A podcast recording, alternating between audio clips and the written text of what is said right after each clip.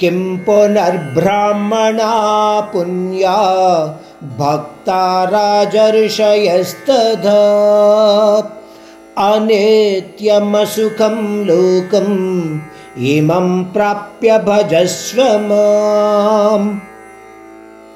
अर्जुन, तुम्हें तो मालूम ही है कि अनेक ब्राह्मण और क्षत्रिय धर्म कर्मों को करने के बाद वे खुद को उनसे अलग करके अनन्य भक्ति और निष्कलमश कर्मों द्वारा राजऋषि या महान संत बने थे। इसीलिए तुम भी एक राजा के कर्तव्य मानकर मुझमें विश्वास रखते हुए अर्जुन निष्कलमश भाव से युद्ध कर।